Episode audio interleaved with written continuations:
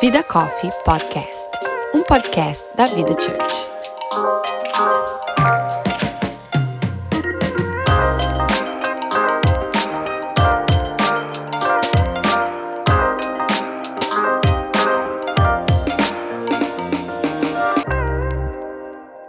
Olá, meu nome é Ana Paula Prado. Eu sou a Erika Oliveira. E eu sou a Natasha Rocha. E você está ouvindo a primeira temporada do Vida Coffee Podcast, que tem como tema relacionamentos. E no episódio de hoje nós vamos falar sobre o nosso relacionamento com algo e não com alguém. Algo que nos afeta da sobrevivência ao conforto, do necessário às futilidades. Que nos afeta tanto que a Bíblia fala que o amor a ele é a raiz de todos os males. Hoje nós vamos falar sobre dinheiro.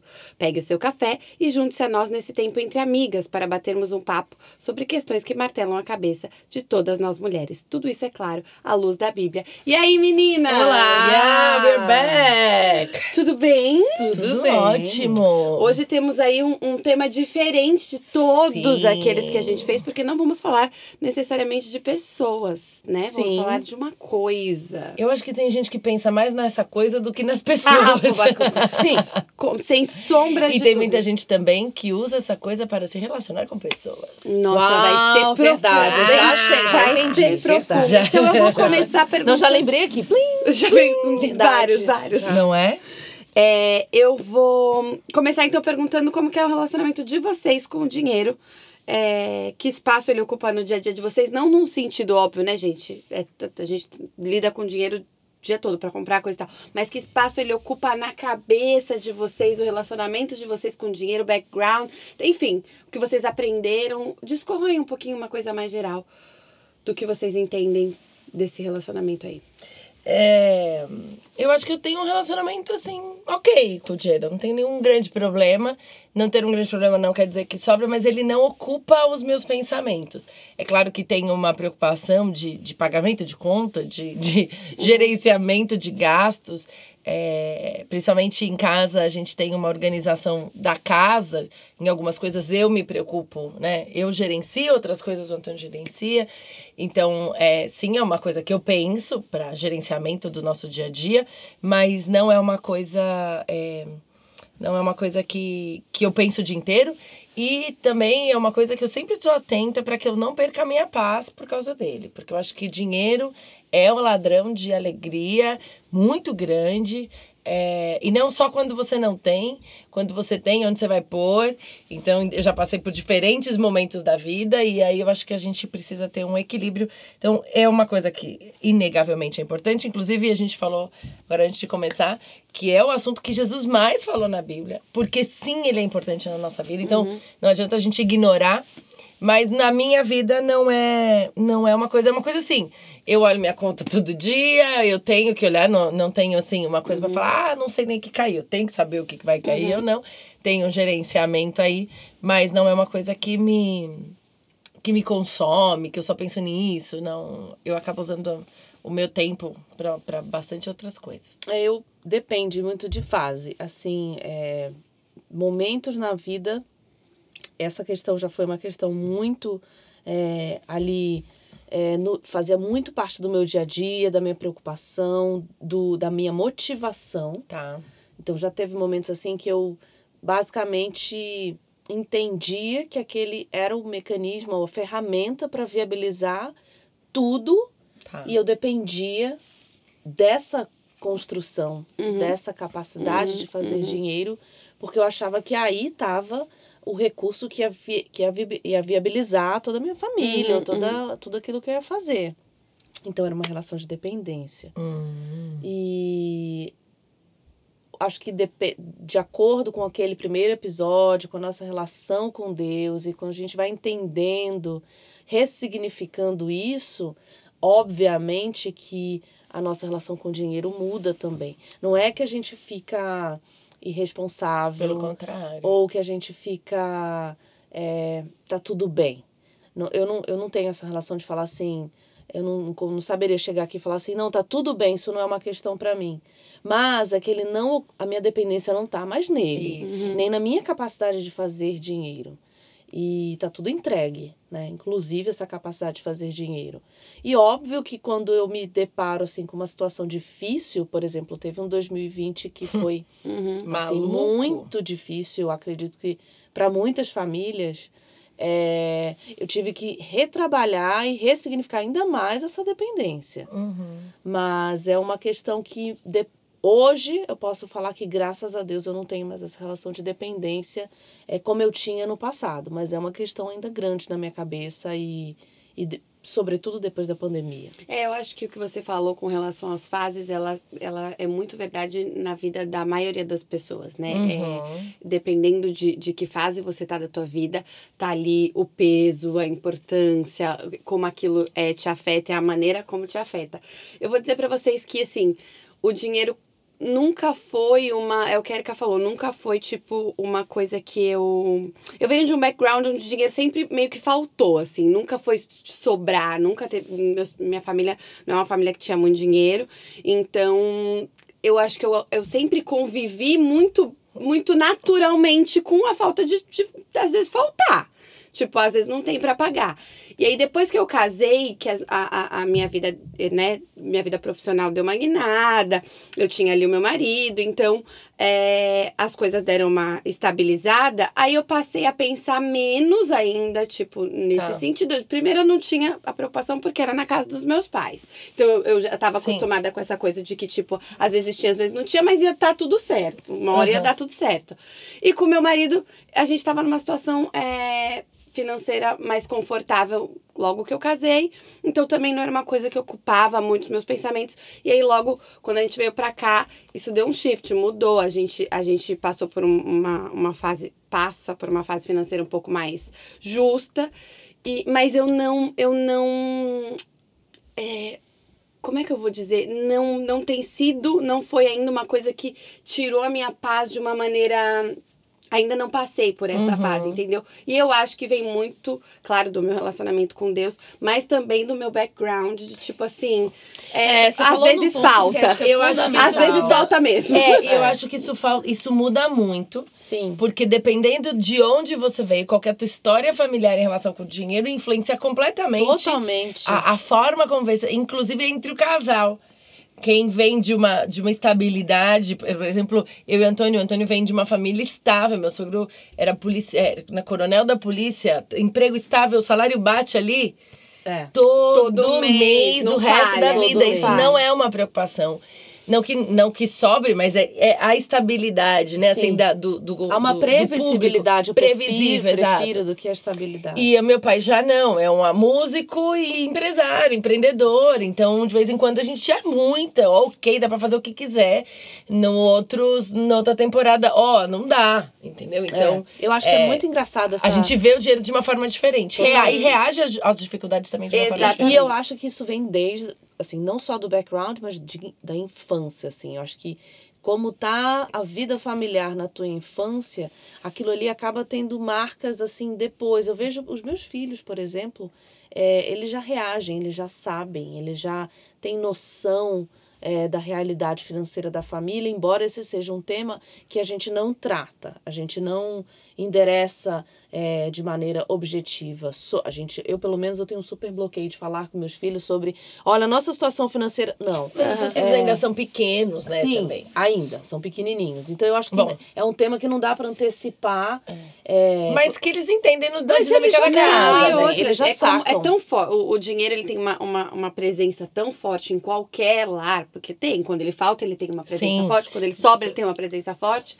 Que eu acho que ele é perceptível, assim como outras coisas vitais que acontecem. Sim, né? A criança saca. E o Maurício também, meu marido, veio desse background de pais concursados, estáveis e de carreira. E eu venho de um background de pais empresários, em que essa oscilação era muito grande. Mas numa época em que talvez as coisas não fossem tão interligadas. Eu acho que, trazendo de novo sempre o nosso componente rede social e o mundo que a gente vive hoje, essa questão com o dinheiro, ela complicou. Claro, comparação. Porque aí o dinheiro passou a ser muito visual, muito palpável. E eu tenho cuidado com isso, porque eu acho que é uma forma de você primeiro, para mim o conceito de dinheiro começa que é uma coisa fluida, né? Não é uma moeda ou um suporte. É, um papel ali, né? Não. Você tem essas outras manifestações que o dinheiro admite. Total, exato. Sociais. Exato. Mas falando de rede social, isso é muito relativo. É. A gente estava conversando hoje sobre isso, porque o que pode parecer uma super vida extremamente rica, né, de dinheiro, literalmente, às vezes não é. E eu conheço pessoas, por exemplo, que tem uma presença online, mas pouca, e tem muita grana. E eu conheço gente que tem muita grana que não está na rede social. Mas eu, por exemplo, tenho uma pessoa que eu conheço e ela tem muita estrutura, mas zero exposição de... em geral, é engraçado isso. Porque, em geral, as pessoas que têm, né, os Uber Eats, os caras, assim, que têm muito acesso a muito recurso, eles não têm exposição. Né? Eles optam por não... Sobretudo se estão no Brasil. Eu acho que é uma cultura de não expor aquilo que tem, porque de fato o que tem já passou. Mas sabe que eu acho que isso tem muito a ver com o ego, né? Porque, assim, quem já tem muito, a pessoa ela não precisa provar que tem muito, né? Não, porque no ambiente ela já de rede social. De repente, exatamente, precisa em outras áreas, exato. Nesse ambiente aí, ela não precisa provar. Eu todo trabalhei mundo sabe com que uma tem. Pessoa que tinha muito dinheiro, assim, de um patamar que no mundo, sei lá, 3, 4 dezenas de pessoas teriam o que ele tem. E ele, por exemplo, falava que ele já não conseguia mais ver nos símbolos que as pessoas normais geralmente teriam referência de sucesso. Então, tudo aquilo que é material, relógio, roupa... Por exemplo, ele usava, o sapato dele era croque. Ele usava croque pra trabalhar. Sério? Ele ia de croque pra trabalhar porque era o supra-sumo do conforto. Então, ele já tinha ultrapassado... Todas as marcas, porque ele, inclusive a marca era dele, então não precisava ele estar usando. E aí você vê o seguinte, bom, mas essa não é a minha realidade, né? E também dinheiro não pega por osmose, você não encosta na pessoa e passa ali. Então eu acho que tem uma adequação do que você vive, eu não consigo ultrapassar a minha realidade. Uma vez eu conversando com essa pessoa, ele perguntou, mas por que você vai, por exemplo, emigrar? O que tem lá para você? Bom, para mim lá tem uma classe média confortável, com acesso e com dignidade. Coisas que eu, de repente, não encontro aqui onde eu tô nesse momento, no Rio de Janeiro, dentro da minha condição. Então, eu também não saio muito daquilo que é a minha realidade, sabe? E eu acho que a questão da riqueza também é extremamente de perspectiva. De perspectiva. Porque, total. O que eu acho que é uma vida ok, é uma vida rica pra alguém. Sim. Ou, ou é uma vida completamente, nossa, uau, que dó. Tipo assim, tem que fazer conta. Isso é assim, eu acho que é um tema tão subjetivo que é a riqueza, a grana mesmo, o dinheiro.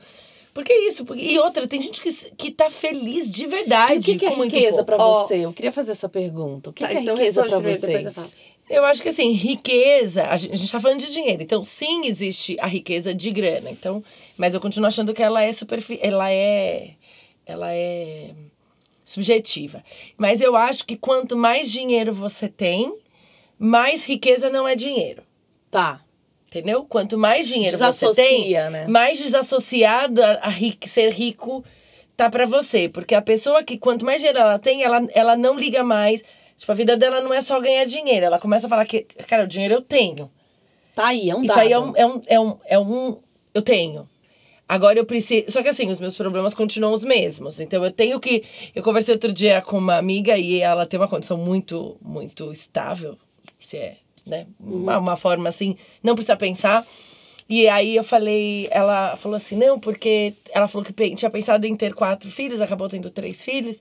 Ela falou, porque criar filho não é fácil. E aí eu brinquei com ela, falei assim, mas você tem uma condição que você podia. Ela falou, não é sobre isso. Isso aí eu posso ter quantos filhos eu quiser. Mas criar filho não é sobre ter condição de criar filho. Ter grana pra criar filho. E é verdade. Então, total. Eu acho que quanto mais dinheiro você tem, menos riqueza é dinheiro, porque... Só que eu vou te falar uma coisa também. Eu acho que, salvo claro, né? A gente não vai generalizar, até porque eu não conheço todas as pessoas ricas do mundo, mas, assim, com muitos exemplos que a gente tem aí e que a gente vê, eu acho que quanto mais dinheiro você tem, menos você associa o dinheiro à riqueza, mas automaticamente você associa a riqueza ao poder. A poder, sim. Poder, porque sim. O poder, ele... Assim, não existe a pessoa mais poderosa da Terra. Não. Existe a pessoa mais rica da Terra. Então, assim, ali... E, aliás, você essa semana chega, saiu, mas depois... Né? A notícia que o homem hoje, enquanto a gente grava esse podcast, o homem mais rico do mundo é o Elon Musk. Uhum.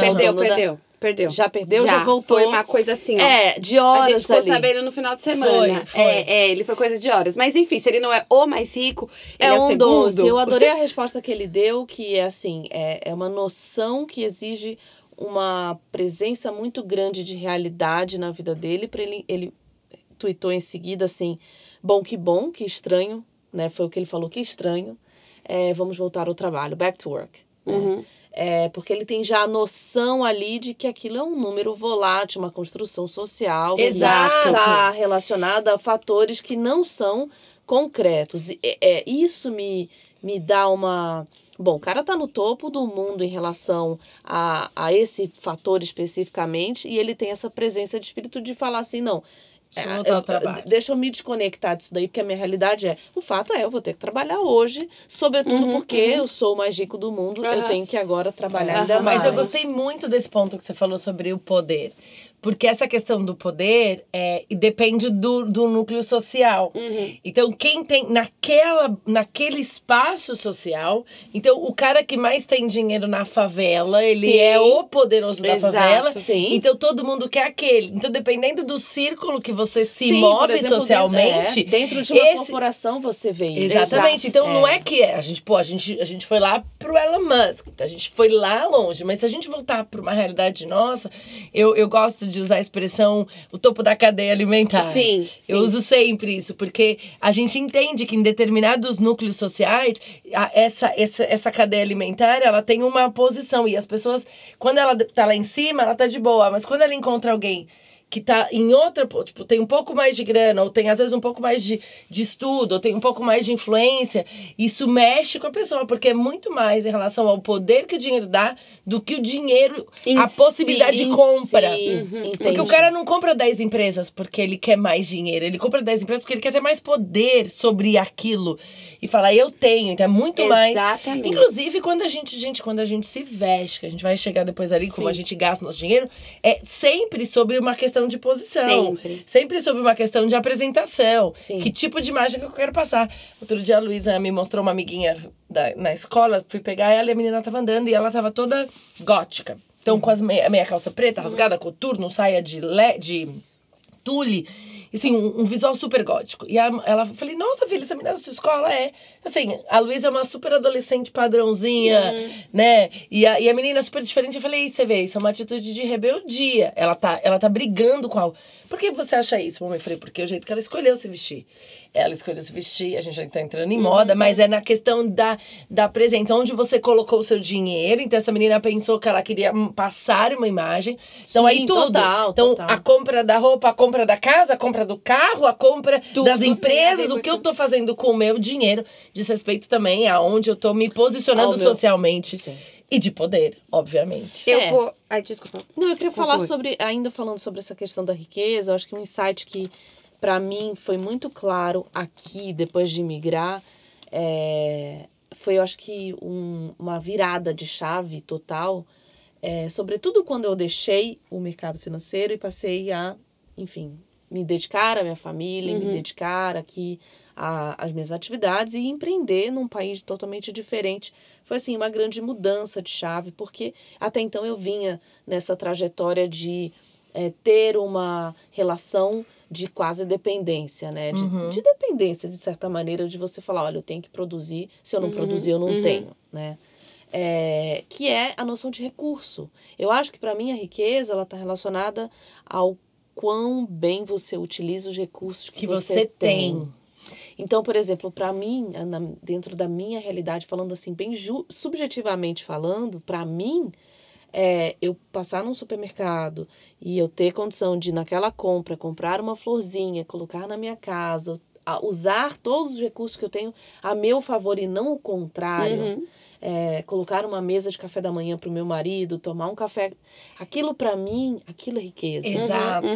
Então, eu acho que tem a ver com recurso. De repente, houve momentos na minha vida em que tudo aquilo ali estava disponível, tinham pessoas para preparar aquele café, tinham pessoas que estariam ali à minha disposição para fazer toda aquela cenografia, e eu não tinha acesso à riqueza que eu tenho hoje por conta... dessa noção de não, que... Isso é super importante. Não, e aí vai muito de volta lá, que é pro nosso relacionamento com Deus e como a gente enxerga a vida e aonde a gente coloca as nossas prioridades, né? Completamente. Quando a Erika tava falando que tem gente que, tipo, para algumas pessoas você é rico, com que aquilo que você tem para muita gente é muito dinheiro, para outras é tipo, nossa, coitada. Eu me lembro assim da cena... Quando eu tava uma vez com o Thiago, a gente tinha acabado de mudar pro nosso apartamento novo. Um apartamento em São Paulo de 70 metros quadrados. Mas era o nosso apartamento novo e, tipo, a gente tava montando. Delícia, e tal, parte. Saindo do nosso primeiro apartamentinho de 50 metros quadrados. Era um upgrade, né? Ali do lado do metrô Linha Verde, porque se você mora em São Paulo, você sabe como a gente valoriza morar do lado da Linha Verde do metrô. Nossa, supra-sumo. Supra-sumo. E eu lembro que eu falei pra ele uma vez, a gente tava chegando em casa e dava pra ver o nosso apartamento, assim, de longe. Eu falei pra ele, cara, eu sou muito satisfeita com isso aqui que a gente tem. Se a gente precisar viver com isso aqui, ó, tá ótimo. Pra mim já tá maravilhoso. Eu sou muito feliz com isso aqui. E eu tenho essa sensação ainda. Toda vez que, tipo, claro, no momento de falta... É puxado, é pesado, é preocupante. Mas quando eu olho, eu falo assim, eu não preciso de muito mais que isso. Se eu fechar aqui, eu não preciso de muito mais que isso. Esse contentamento, né? Esse contentamento. Isso que pra mim mudou. Como que antes, de repente, a quantidade de dinheiro era maior e hoje a noção de riqueza é maior. Mas é porque é que daí não tem como. É uma questão de satisfação pessoal com Cristo, assim. Você pode buscar toda a grana que você quiser. Se você não colocar o foco no que realmente importa, que é o teu relacionamento com Deus, você vai mudar de casa em casa, em casa, em casa e vai continuar insatisfeito. Eu tenho muito essa sensação. A gente fez uma mudança por causa da pandemia esse ano. Tivemos que fazer uma mudança de estilo de moradia. E hoje eu falo, cara, eu não quero sair daqui. Isso aqui é o que eu quero. Eu fui para uma casa menor, tivemos que ajustar gastos, mas isso para mim hoje, eu falo assim, cara, que maravilha. Falei para o Antônio, falei, amor, eu não preciso de mais do que isso, porque não é a casa, é o lar, não, né? É sobre uma questão de entender os momentos, aceitar isso, e eu já tive condições de fazer muitas coisas legais com muita grana, isso não impediu, eu sempre gosto de falar assim, você já brigou viajando?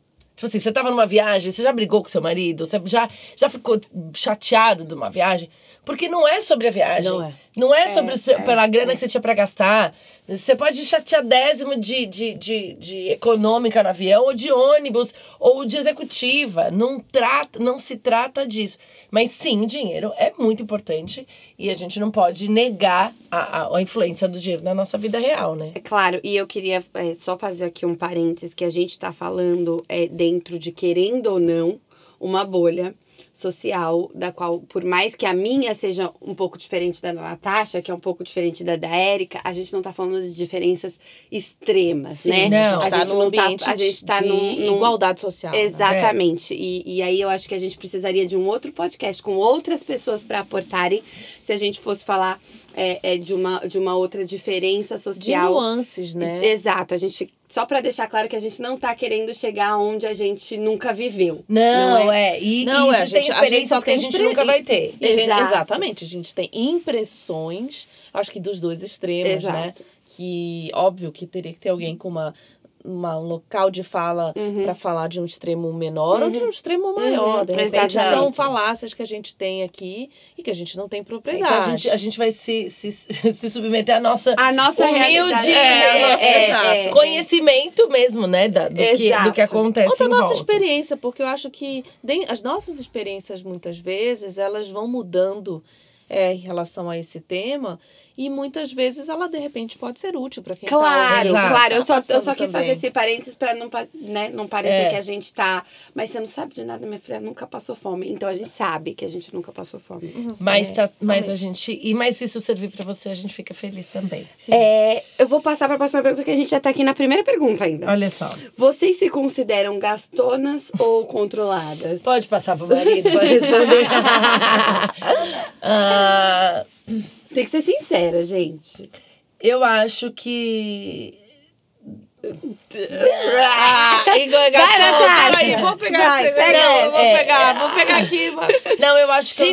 acho que o conceito de contrário. Depois a gente definir conceito pra jogar a pergunta. Não, gente, o conceito é o conceito de dentro da cabeça de vocês. O que vocês consideram gastonas e o que vocês consideram controladas. Dentro desse conceito, vocês... Eu acho que eu não sou controlada porque eu não tenho um savings. Eu pessoalmente, eu não tenho um lugar. Eu ainda não desenvolvi. Nesse sentido, também não sou próxima. Não, tô brincando. Eu não tenho um lugar de falar assim, olha, eu posso ficar tanto tempo ainda sem. Eu sei que isso é uma realidade. A gente tem uma amiga que faz educação financeira e, se Deus quiser, a gente vai trazer ela uma vez pra falar aqui no podcast. Acho que vale muito a pena. Vale muito a pena, já conversei com ela.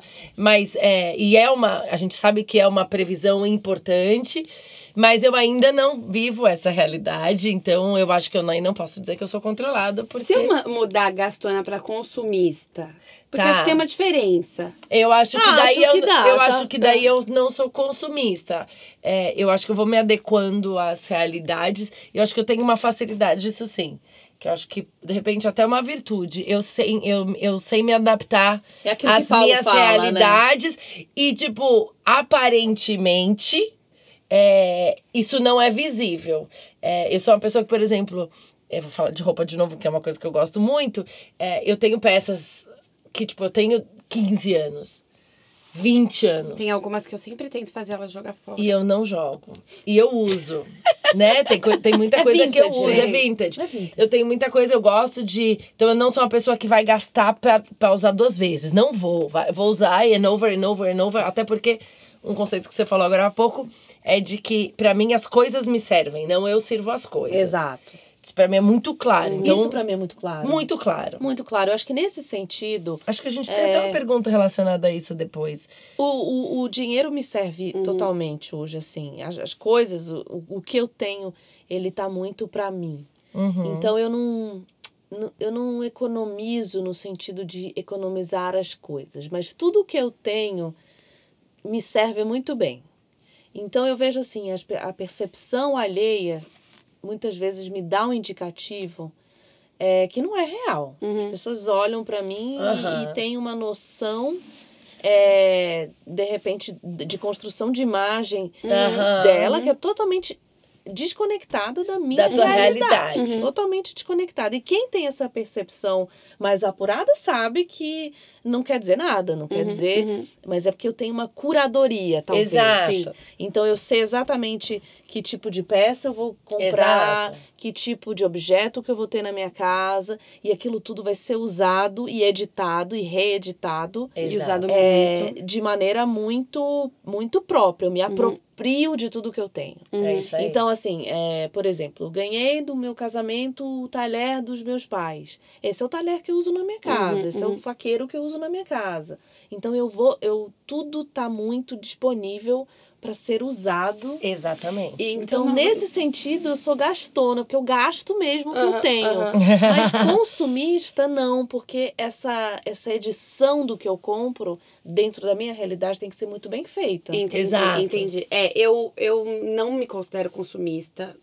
Mesmo assim, o que a Erika falou de roupa, eu acho que até o meu estilo, ele é muito moldado por conta da minha realidade financeira. Porque eu sempre, eu gosto muito de me vestir, trabalhei com moda a minha vida inteira. Então, eu trabalhava, inclusive, num lugar onde eu precisava estar sempre muito bem vestida e sempre muito atualizada. Então, a minha cabeça, como eu não podia comprar todas as tendências toda hora, toda semana e aparecer, a minha cabeça sempre foi: eu preciso comprar o mais sóbrio possível para que eu possa repetir muitas vezes e de jeitos diferentes. Então, se você olhar o meu armário, assim, se tiver 3 estampas é muito, porque eu não posso, eu nunca pensei assim, eu não posso comprar estampa, porque se eu usar hoje, eu nunca tive amanhã eu não posso usar, porque daí as pessoas vão ver que eu tô usando essa estampa de novo. Então o meu estilo se... E hoje em dia isso virou parte de mim, já é do meu gosto, eu já não bato o olho numa estampa, é difícil eu bater o olho numa estampa. Essa sobriedade, ela já... E eu acho, mas eu acho que isso é muito interessante, porque a gente precisa entender a nossa realidade e viver a melhor opção dentro da minha realidade. Sim. Então, com contentamento. Com contentamento, assim, cara, eu não tenho nada. Eu lembro quando a gente foi pra Espanha, como missionários, em 2007, e aí eu tinha que fazer a conta do McDonald's pra levar as crianças durante o fim de semana. E aí eu falava, bom, vamos lá, pra levar as crianças do McDonald's, eu tenho que fazer mais ovo durante a semana, porque daí essa grana aqui do supermercado eu gerencio pra levar eles no McDonald's. Isso era uma realidade, mas a gente não lembra de épocas tão felizes. Nós vivemos muito felizes fazendo. E eu tinha saído de uma realidade do Brasil em que eu tanto tinha o salário dele, eu tinha meu salário, a gente tinha ajudantes em casa, eu tinha liberdade de fazer cabelo, fazer a unha, e daí eu fui para uma outra realidade, mas aí não era sobre dinheiro, era sobre escolher estar feliz e falar, e é isso, assim, o que que eu tenho lá? Eu tenho peças que eu tenho de quando a minha filha mais velha nasceu, com a Júlia, que vai fazer 20 anos, eu tenho coisas que eu comprei na Espanha, nesse momento. E assim, eu tenho um vestido que eu paguei $8 na Mango.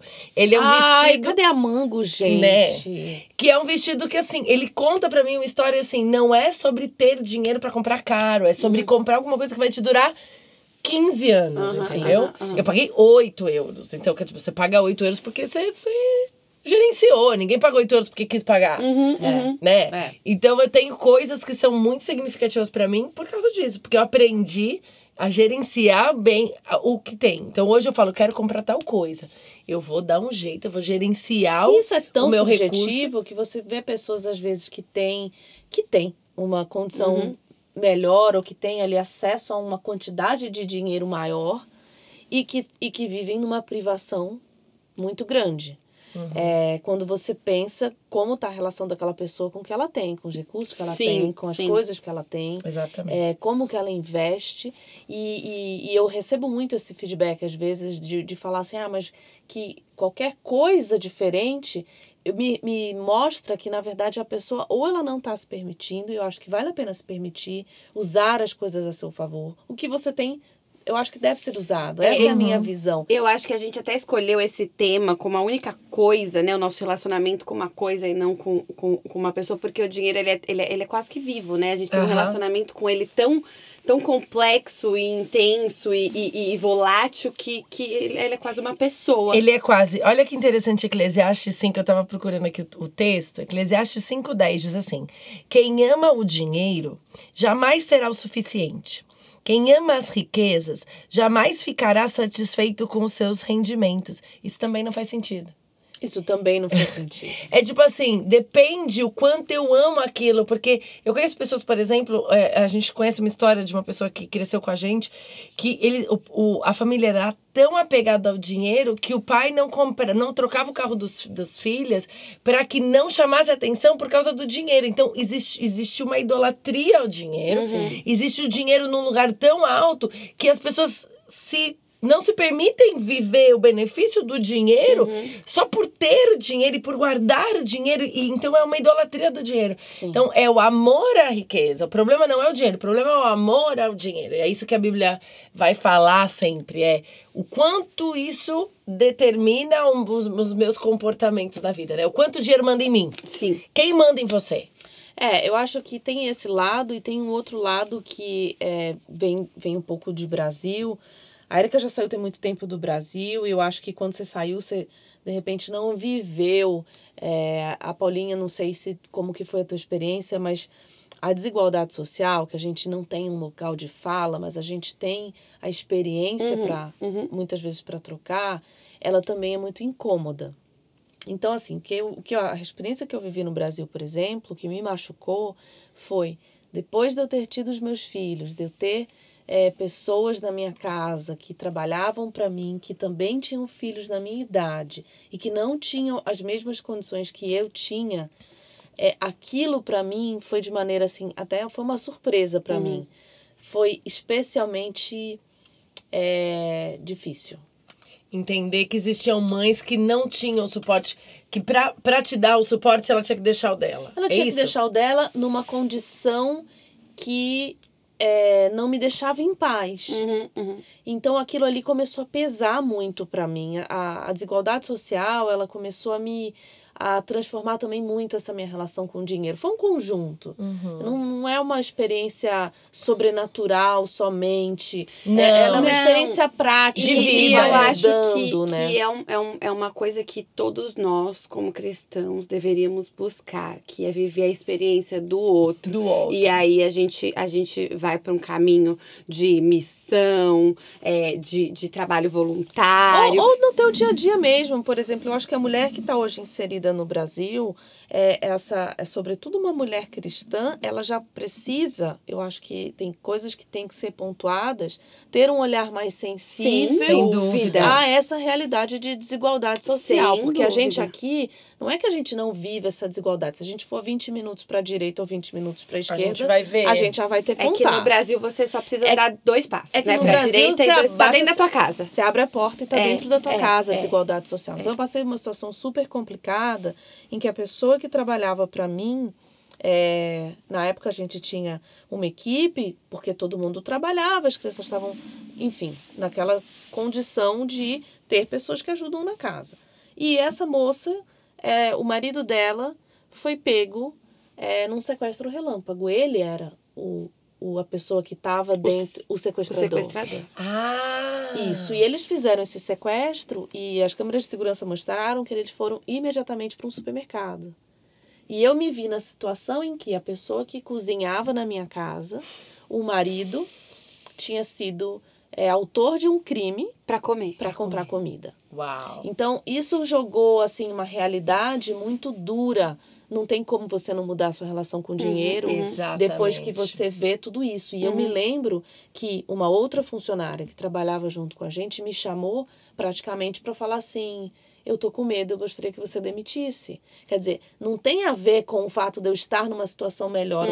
Uma colega de trabalho estava incomodada e eu disse, você precisa ver a situação vamos ver diferente de outra maneira. Porque, primeiro, eu não tenho aqui como gerenciar. Olha a situação que nós estamos. Somos 3 mulheres, 3 mães. Então, eu acho que essa questão da desigualdade social, ela mudou muito, sobretudo depois da maternidade. Eu falo da maternidade porque acho que a gente é tudo mãe coletivamente. Sem dúvida. Né? É difícil uma mãe olhar a situação da outra mãe e ignorar, né? Gente, e eu acho lindo que você pontuou isso, Nath. Eu acho que talvez seja o cerne da desigualdade, assim, principalmente no Brasil, porque a maioria das pessoas escolhe fechar o olho para isso. E quando a gente escolhe fechar o olho, eu quero dizer que, tipo assim, é só você ver o quanto uma empregada doméstica ganha para um trabalho que aqui é um pouco diferente, né? Aqui esse trabalho ele é muito mais valorizado financeiramente do que no Brasil. E aí tem todo um contexto histórico, né? Do país em si, mas da nossa posição como mulheres cristãs, de valorizar as nossas funcionárias, se você tem. Ou tudo aquilo que você tem. Tudo aquilo que você tem. E as pessoas que estão ali no seu convívio social. E olhar, e ter essa sensibilidade, ter esse olhar. E eu acho que a gente só tem esse olhar quando a gente resolve sair da bolha. Porque é muito fácil você fechar o olho. Eu conheço pessoas que têm que tem uma situação financeira ótima, com funcionárias dentro de casa. E assim, eu não tenho como julgar, né? Se é por maldade, se é por displicência, se é por não sei.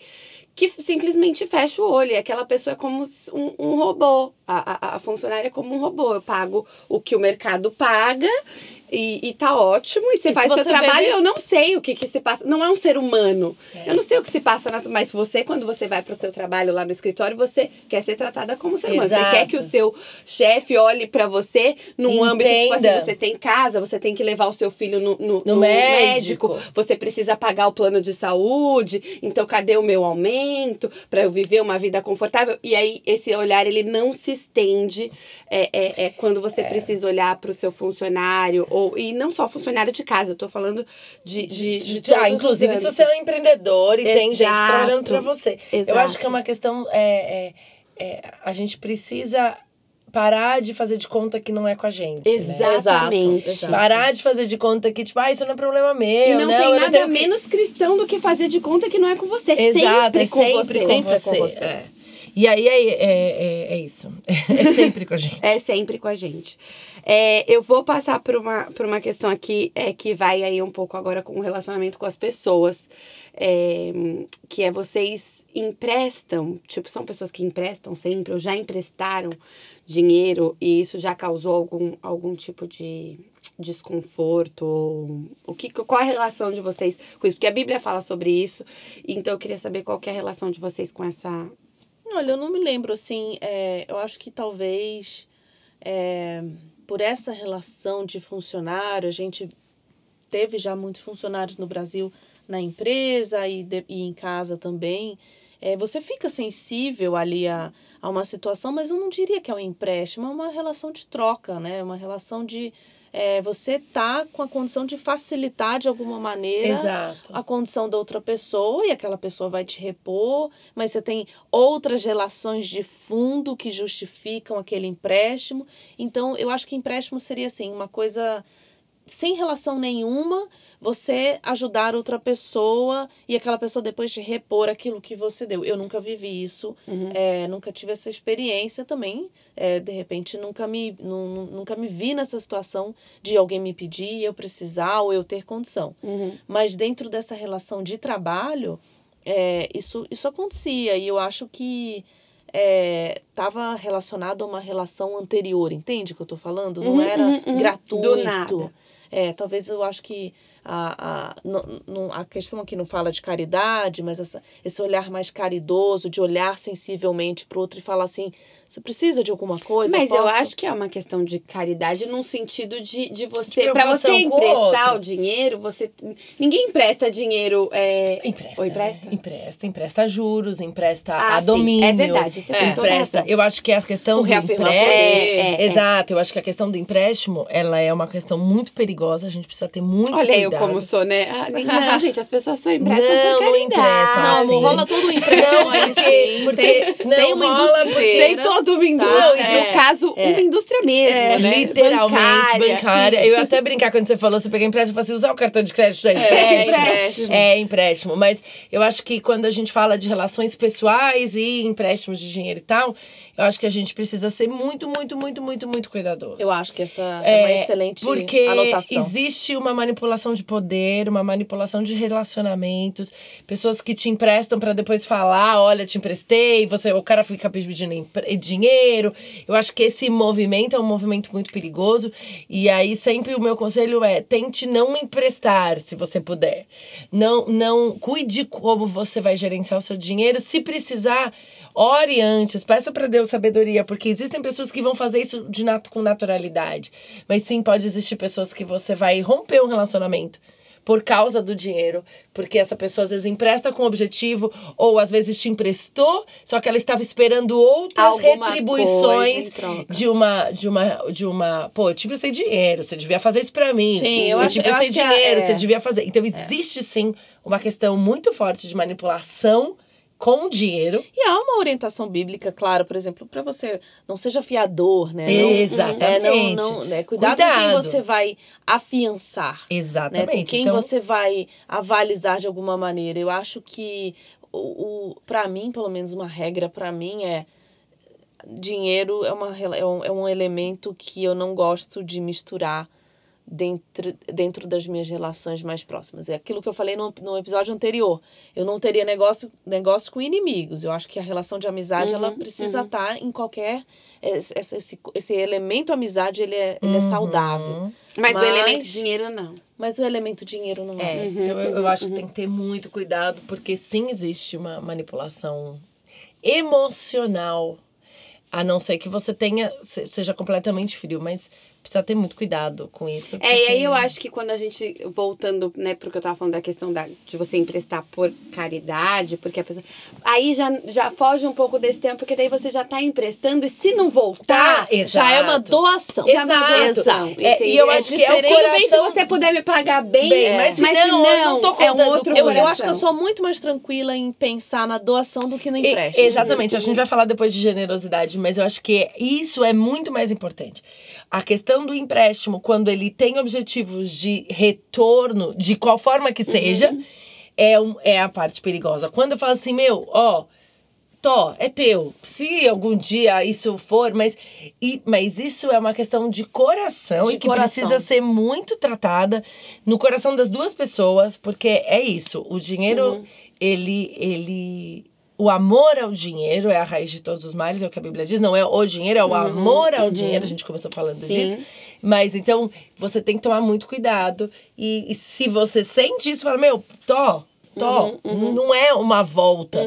Não espero nada disso. E a bênção, a Bíblia fala, é muito melhor dar do que receber. Então, essa bênção de você poder ser generoso é maravilhosa, né? Mas a gente vai falar mais pra isso depois. E qual que é a dinâmica financeira do casamento de vocês?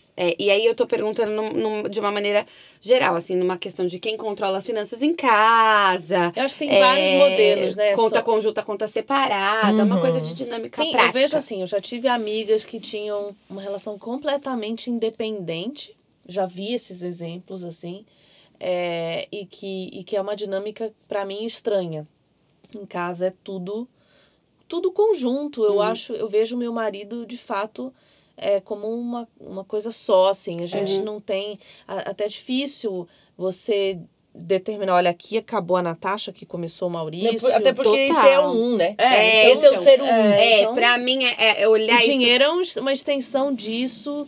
É óbvio que existem habilidades. Então, eu acho que... Exatamente. Tem coisas que o Maurício vai melhor quando ele gerencia. Tem coisas que eu vou melhor quando eu gerencio. Tem coisas que eu nem vou melhor, mas é uma convenção ali do casal de que eu faço e ele não vai melhor. Mas é uma coisa que, de repente, eu não tenho estrutura. Então, eu falo, não, toma que é teu.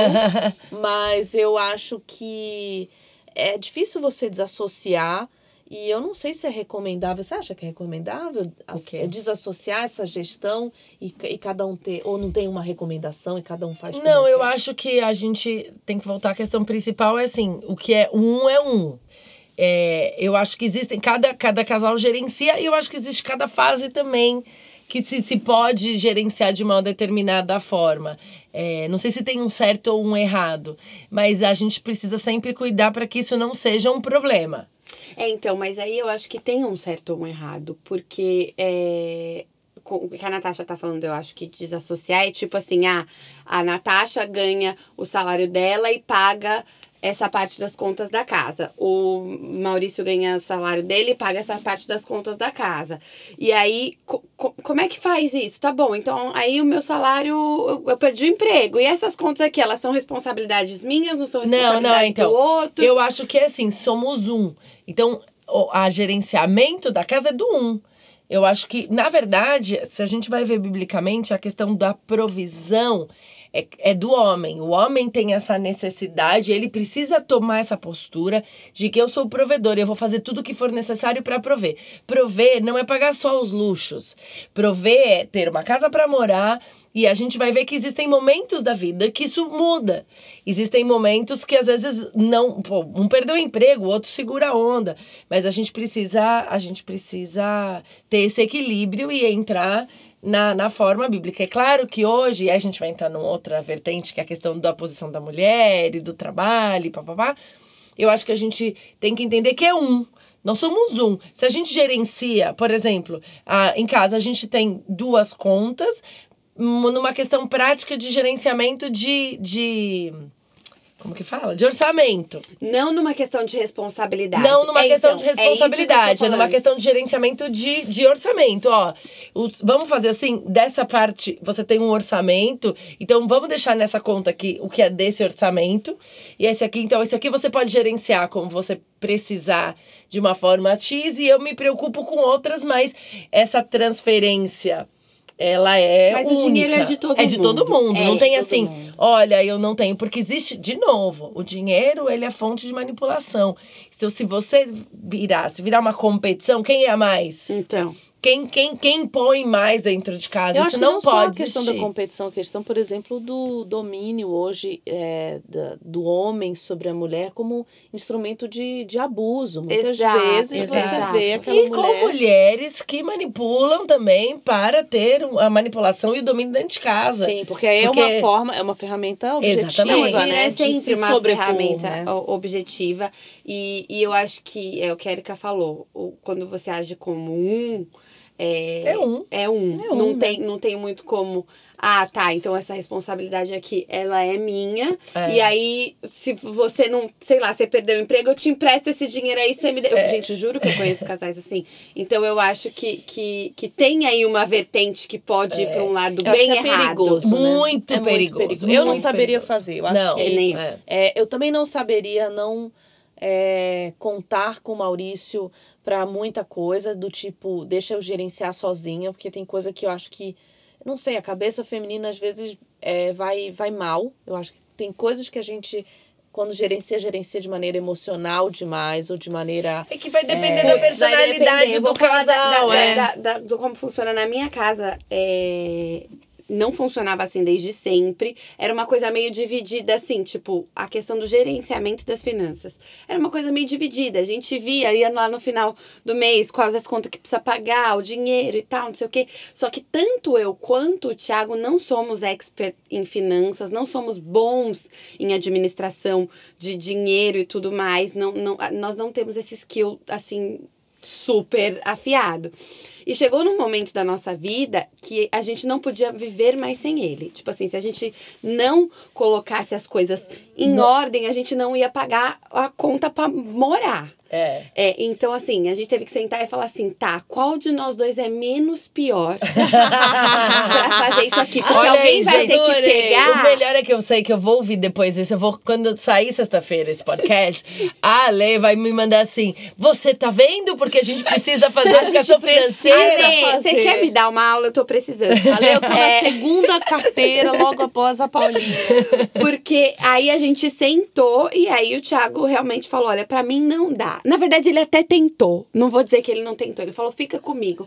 Passou um mês, a gente falou, realmente... tudo bem. Não dá daqui. Mas...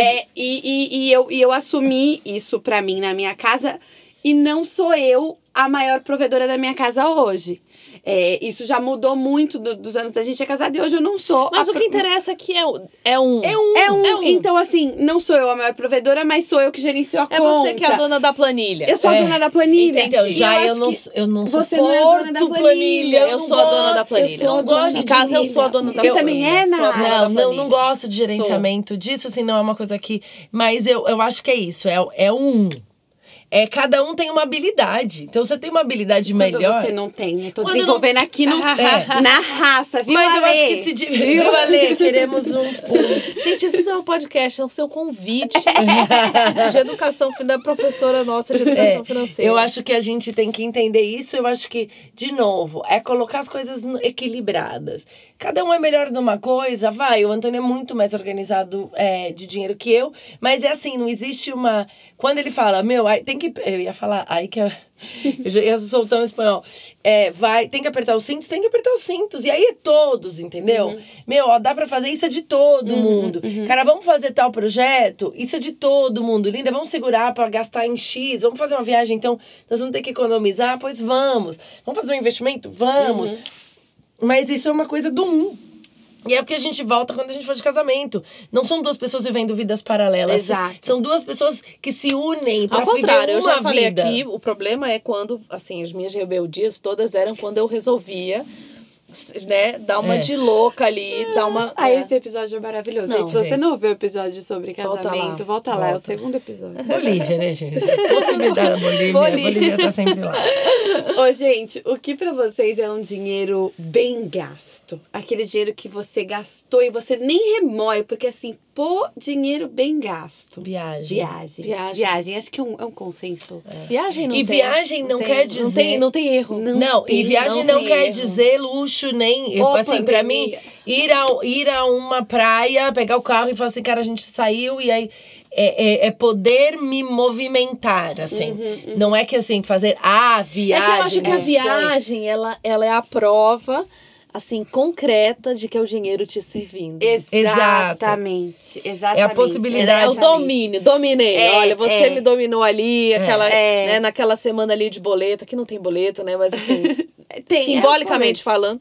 Você tava ali me dominando naquela semana de boleto, mas aqui tá pago, vamos viajar. Vou viajar e você tá me que seja um final agora. De semana na praia, que seja... E eu acho que outra coisa que é um dinheiro bem gasto são por coisas, quando a gente fala de coisas que duram.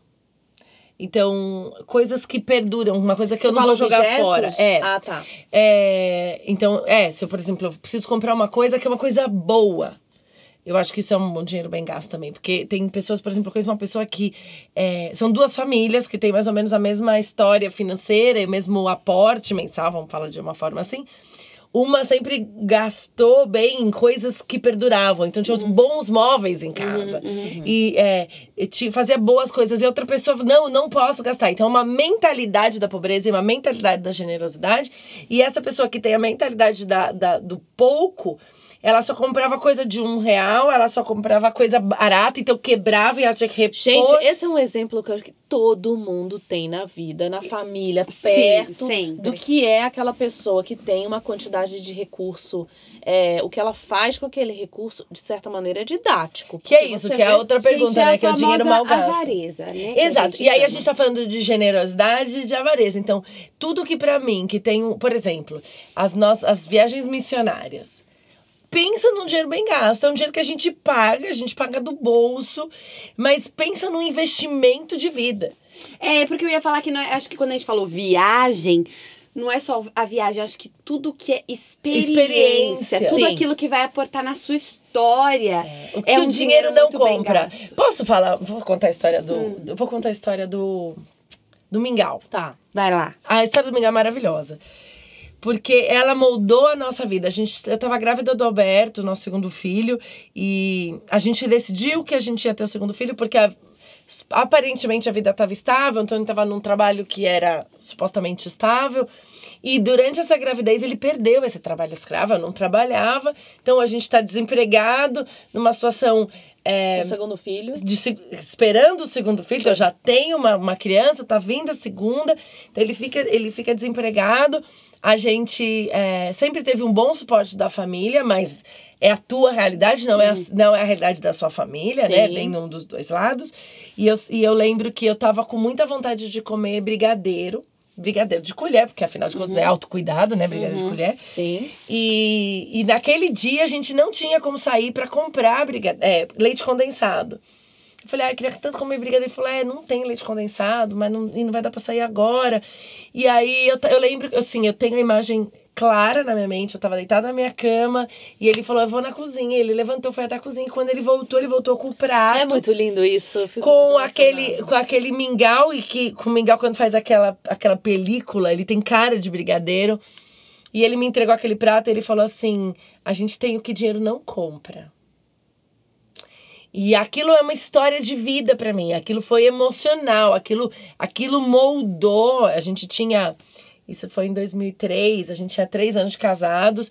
Isso moldou a nossa vida. Então, muitos momentos a gente fala assim... Eu preciso de um mingau. Porque é o que o dinheiro não compra. Essa experiência do que... Não é sobre eu ter dinheiro. Gente, é um leite condensado. A gente tá falando de R$1,00 e pouco. Mas naquele momento era assim... Eu me preocupo mais, a gente vai valorizar o que a gente tem e não o dinheiro que a gente vai gastar naquilo. Mas às vezes é o dinheiro, gente. Às vezes não tem R$1,00 e pouco pra comprar um E não tinha, mas o como a gente encara o não ter, ele se transforma em algo que vai moldar você. É pra onde o teu olhar vai, exatamente. Né? E esse é um treino que ele é tão sério e ele é tão automático que depois que você já tá nessa estrada, tudo... Você olha pro que você tem. Então, a noção de escassez, ela é muito subjetiva também. Exato. Porque se você me perguntar, Natasha, eu olho pro que eu tenho com tanta noção de abundância, que talvez isso seja a chave para que a gente viva de maneira tão confortável, independente da questão financeira. Porque é olhar para o que tem... Gente, você pode olhar para a falta daquele leite condensado e olhar aquilo como escassez, ou você pode encontrar abundância. Óbvio que tem uma parte objetiva que é, gente, se eu não pagar a luz, não vai ter luz, não vamos ser românticos ao ponto de achar que eu vou viver numa casinha de sapê e vai estar tudo bem. Uhum.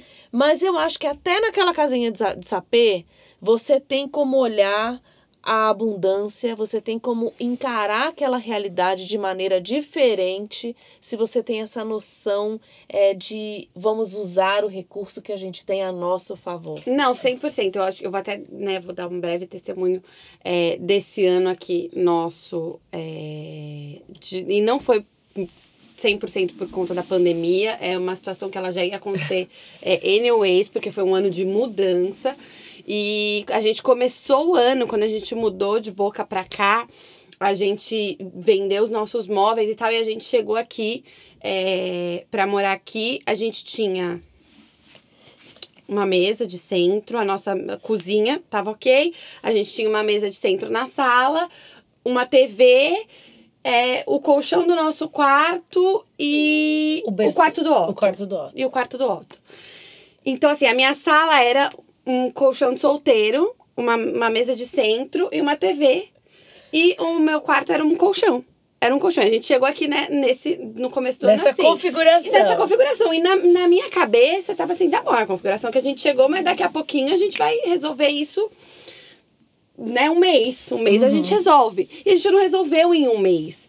E eu falei pro Thiago esses dias, e quando eu olho pra esse ano, eu não consigo me lembrar de ficar olhando pra minha casa e vendo essa falta. E tipo, eu tava vivendo. E eu acho que Deus, ele é muito gentil. E ele coloca isso quando você tá vivendo dentro de um propósito, né? Então a gente tava ali a gente tava passando por isso por conta de um propósito. Sim. E aí eu acho que Deus foi muito gentil em desviar a minha atenção pra outras coisas. Então eu realmente... É o que a Natasha falou, eu me lembro do quê? De agradecer pelo bairro que eu tô morando, pela casa, a estrutura da casa em si, de olhar pelo que tinha e não pelo que não tinha. E tipo, tá beleza, tem ali, a gente tá vivendo. E aí, hoje, quando a minha casa ainda tá faltando várias coisas e a gente ainda tá comprando, mas assim, quando eu olho, a minha sala tá completa, tem sofá, tem tapete, tem rack, tem TV, e o meu quarto, eu abro a porta, é um milagre, tem cama, né? tem criado mudo, tá tudo... tá faltando uns tapetes, tá faltando comprar mais talher, mas assim, eu me pego muitas vezes mesmo, quando eu ando pela minha casa, agradecendo por cada uma das coisas que estão ali dentro. E não olhando pro tapete que tá faltando, pro negócio que ainda não tem e tal. Então, eu acho que a experiência com Deus, com propósito e com aquilo que você tá vivendo, muda o seu mindset, o seu olhar para aquilo que tá faltando ou que tá sobrando. Provérbios 15:16 fala assim: é melhor ter pouco com o temor do Senhor do que grande riqueza com inquietação. O temor do Senhor, que é o que a gente voltou lá no primeiro, eu mesma e Deus, a gente falou do nosso relacionamento com Deus, é o que te permite viver situações de escassez com Deus, e eu estou bem. É você olhar o prato de mingau e falar, cara, eu estou bem. É olhar o colchão na sala e falar assim, isso aqui é um futon. é você escolher viver bem porque você tem um relacionamento com o Senhor, do que você ter muito e viver com, eu preciso de mais. Eu acho também. Eu acho que você... Provérbios estava ensinando isso pra gente. É uma realidade. Cara, não adianta, porque você pode ter tudo. Quantas amigas você tem que tem uma condição melhor que você fala, cara, ai, não gosto disso, não gosto daquilo. É um olhar, é uma escolha. É um olhar, e você ter a noção de que, assim, eu acho linda essa frase, que é, os mananciais de Deus nunca se esgotam, né? Então, o dono de tudo, de todo ouro, de toda prata, ele não tem problema de recurso. Não. E ele é um pai bondoso. Então, essa conta fecha. É diferente de quando você tá pela tua força própria, que essa conta não fecha. Eu já vivi situações em que, eu falei pra vocês no início do episódio, que essa dependência era, óbvio que essa conta não ia fechar, porque o meu recurso é sempre limitado. E eu estava em situações assim, trabalhando no mercado financeiro dentro de uma equipe que era de super elite, vamos colocar assim, dentro do meu trabalho. E o meu recurso não fechava, minha conta não fechava. Porque tinha uma finitude. Os recursos de Deus não tem fim. Então, assim, você tá naquela situação, primeiro, como é que tá você em relação a Deus, né? Porque se você tá com Deus e você tá vendo que o teu recurso tá escasso, você não tem a noção de escassez. Exatamente. E eu vou falar que acho que o conselho aí pra quem tá nessa conta que não tá fechando, subjetivamente, às vezes não estamos falando de dinheiro, às vezes estamos falando de dinheiro, mas quando você tá nessa conta que não tá fechando, eu tenho uma amiga que sempre fala que assim, que o tio dela fala, quando você tá passando por aí, para e pensa, o que Deus tá tentando me ensinar? Deixa eu aprender logo pra passar.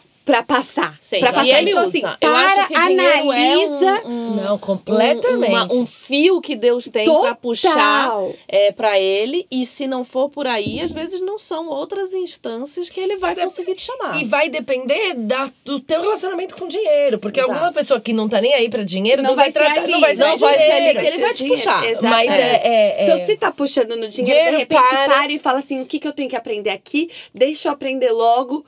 Pra passar de fase, né? O joguinho do Mário. É isso aí. Gente, e vocês trabalham? Essa pergunta eu vou passar quase assim pela Erika pra ela... Pra não responder, não tem muito a ver com ela. Tá? Mas vocês trabalham por prazer ou por dinheiro? Olha, pra mim, trabalhar é um prazer. Pra mim, trabalho é tão prazer que é preciso ter cuidado. Então, pra mim, assim, tudo que é intenso, né? Pra mim. Então, eu acho que prazer, assim... me ver trabalhando é uma necessidade, eu preciso me sentir produtiva, não tem a ver com dinheiro para mim. Se você me perguntar, é tão assim, bypass o dinheiro a minha relação com o trabalho, né? Eu, contanto que eu esteja me sentindo produtiva e fazendo com que o meu dia não seja... somente cumprir as minhas funções, por exemplo, de mãe, ou a minha função de mulher, a minha função de dona de casa, a minha função de filha, ou a minha função de ovelha, eu preciso sentir que eu estou produzindo. Isso, para mim, é uma coisa que... não sei se é da minha geração, ou se é da minha criação, ou se é uma mistura de tudo isso, mas é uma coisa muito particular. Não é alguma coisa que fica de... eu indico isso. Eu gostaria muito de... Mas eu acho que não dá nem pra indicar. É de personalidade. É de personalidade. Pra mim, no depende com o que eu estou trabalhando. Tipo, se eu tô trabalhando com aquilo que eu gosto e que eu sinto que eu nasci pra fazer e que eu escolhi fazer, eu trabalho por prazer e o dinheiro é a consequência... E se tá ganhando pouco, beleza, ninguém quer ganhar pouco, mas eu prefiro fazer isso aqui. Mas, às vezes, a gente trabalha porque tem que pagar as contas. É isso que eu ia falar. E tem que pagar as contas. E eu tô fazendo isso, não era o que eu queria estar fazendo, mas eu tenho que pagar a conta no final do mês, então... Eu acho que é isso, a gente... privilegiados são os que podem trabalhar por prazer. E que fala assim, e que você tenha um trabalho que você fala, se ninguém me pagasse, eu continuaria fazendo isso. Exato. Isso é um privilégio, eu acho que a gente estava falando de desigualdade social, isso é uma realidade. Yeah. Muitas pessoas não querem estar fazendo o que elas estão fazendo. 99,9% das pessoas. Muita gente tem que fazer para sobrevivência mesmo. Não, mas eu acho assim, que às vezes é por sobrevivência e aquilo é um desprazer. Exato. Mesmo quando eu trabalho hoje por necessidade financeira, mas ainda que não fosse, eu não consigo me ver num cenário em que a atividade produtiva não vai fazer parte da minha vida. Exato. Mesmo quando é uma coisa que você não curte fazer? Hoje eu faço uma coisa que eu absolutamente não curto. Então top. Absolutamente não curto. Não é o meu lugar de paixão e nem o meu lugar de dom. Entendi. Hoje eu gerencio o departamento comercial de uma empresa micro que eu tenho com meu marido. Não é meu local de paixão, mas eu trabalho com paixão. Entendi. Eu acho que aí, de novo. Mesmo. E outra é uma questão de olhar e entender de novo a circunstância. Exato. E ser feliz com a circunstância. Exato. E isso depende muito. Eu tinha algumas amigas que trabalhavam numa área que elas não gostavam. Muitas, aqui nos Estados Unidos, as pessoas se reinventam. E uma vez eu falei assim, você não gosta. E você tem duas opções possibilidades dentro do que você não gosta.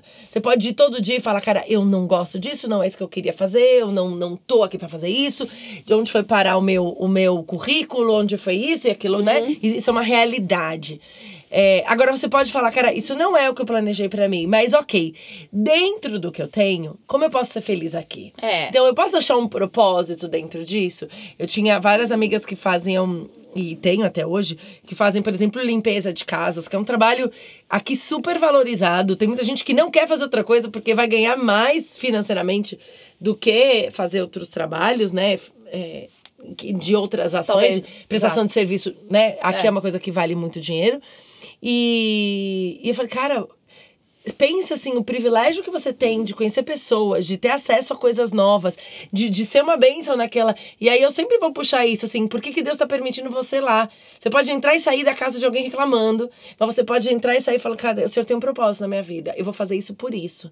E outra coisa, também existe um propósito, quando a gente fala, estende um pouco isso e fala de maternidade, de família... É mostrar para os nossos filhos a questão do trabalho que é necessário, que você vai ter que trabalhar... Que dignifica o homem. Dignifica o homem. O trabalho, ele aconteceu por causa do pecado. A gente não ia ter que trabalhar, mas isso aconteceu lá atrás. Assim, é o que é, e vai ser duro, e a gente vai suar para trabalhar. Por mais que você ame o seu trabalho... Tem coisa chata não em qualquer trabalho. Sim, eu acho que você tá no seu local de dom, ou de estudo, ou você tá na sua área, né? Essa expressão me incomoda um pouco. Eu tô na minha área. Eu acho que vai muito, às vezes, você tá fazendo o que você se propôs a fazer na vida e ainda assim você vai ter dificuldade. Porque trabalho é trabalho. Não, gente, é só uma questão de ser mais confortável num sentido de que você se preparou para aquilo. Você se preparou para aquilo, mas eu acho que tem o desafio, por exemplo. Me anima a ideia de desafio. Realmente sou fã do trabalho. Uhum. É um ponto para mim muito mais tranquilo do que dinheiro. Uhum. O meu problema é como que esse trabalho se transforma em dinheiro, que hoje tá entregue a Deus também. Na minha cabeça tá assim. Já tá resolvido, já não é comigo. Uhum. Eu sempre falo assim, a frase que eu uso mais na minha casa é: o dono do resultado não sou eu.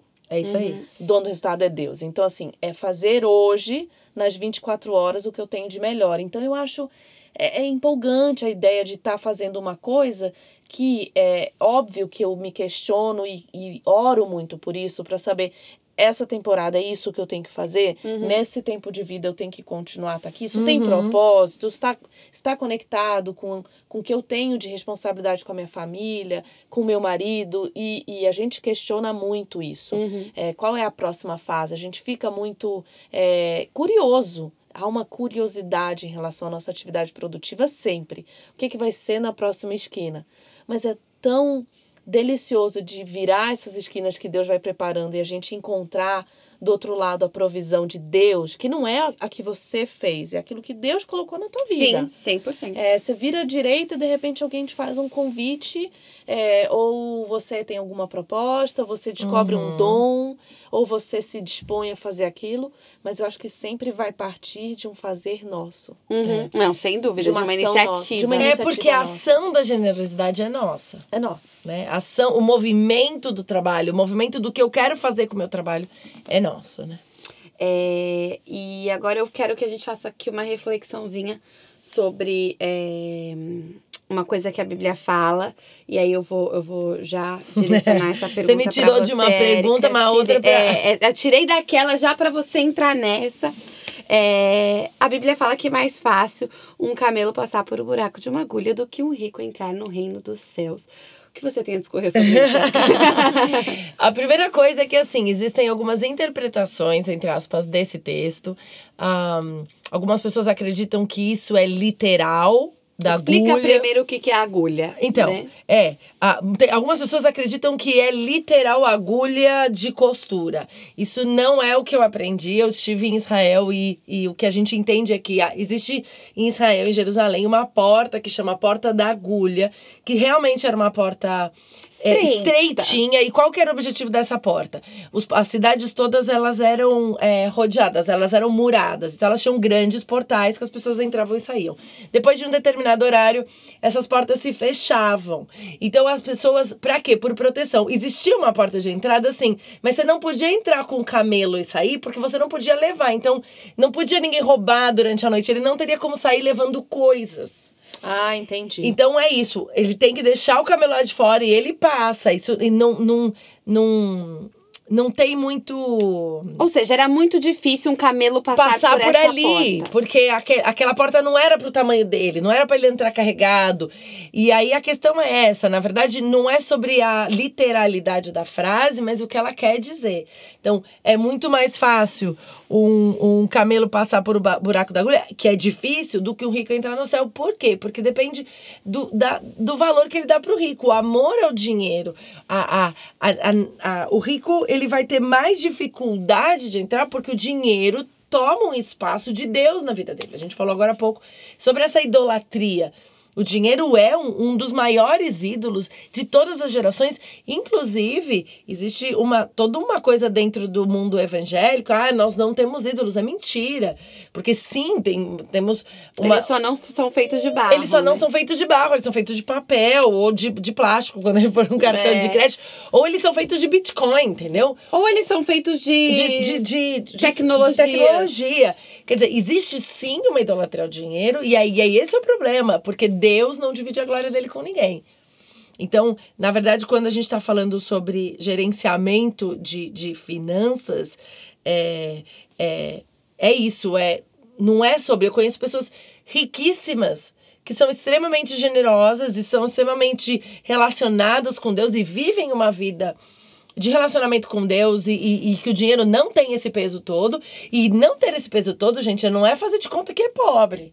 Não é isso. É o amor. É o amor ao dinheiro, exatamente. É a adoração. Acho que eu falei esse domingo na igreja sobre a adoração. Você falou, muito lindo. E acho que vale a pena repetir. Principalmente a adoração ao dinheiro. E que a Bíblia é muito clara que a nossa adoração, ela só Deus é merecedor da nossa adoração, né? E adoração é tudo aquilo que a gente põe um valor inestimável e um amor naquilo ali, indescritível, substancial. Então, tudo aquilo não é só o barro, a estátua. Sim. Mas fica mais visível, né? Fica mais visível, mas a sociedade de hoje coloca esse amor ao dinheiro, e isso é claro, e a gente submeter tudo isso ao Senhor, né? Quando a gente coloca o nosso dinheiro para servir ao Senhor. Exato. E a gente tá mostrando aqui pro nosso dinheiro e para tudo aquilo que o Senhor nos deu, talento, dom, que a gente devolve, influência. Quando a gente devolve para Deus, a gente tá mostrando aqui o meu amor e a minha adoração não estão nessas coisas que o Senhor me deu. Tá aqui, é pro Senhor e é teu, e é pra tua adoração, né? Exato. Não é para eu servir a essas coisas. Inclusive a palavra conta, tem a parábola do jovem rico, que Jesus falou para ele. Ele falou, o que eu faço? Ele falou, dá tudo o que você tem e vem e me segue. Ele fala, não vou conseguir. Eu não vai dar certo. Eu não consigo fazer isso, porque eu não estou disposto a abrir mão da minha riqueza por isso.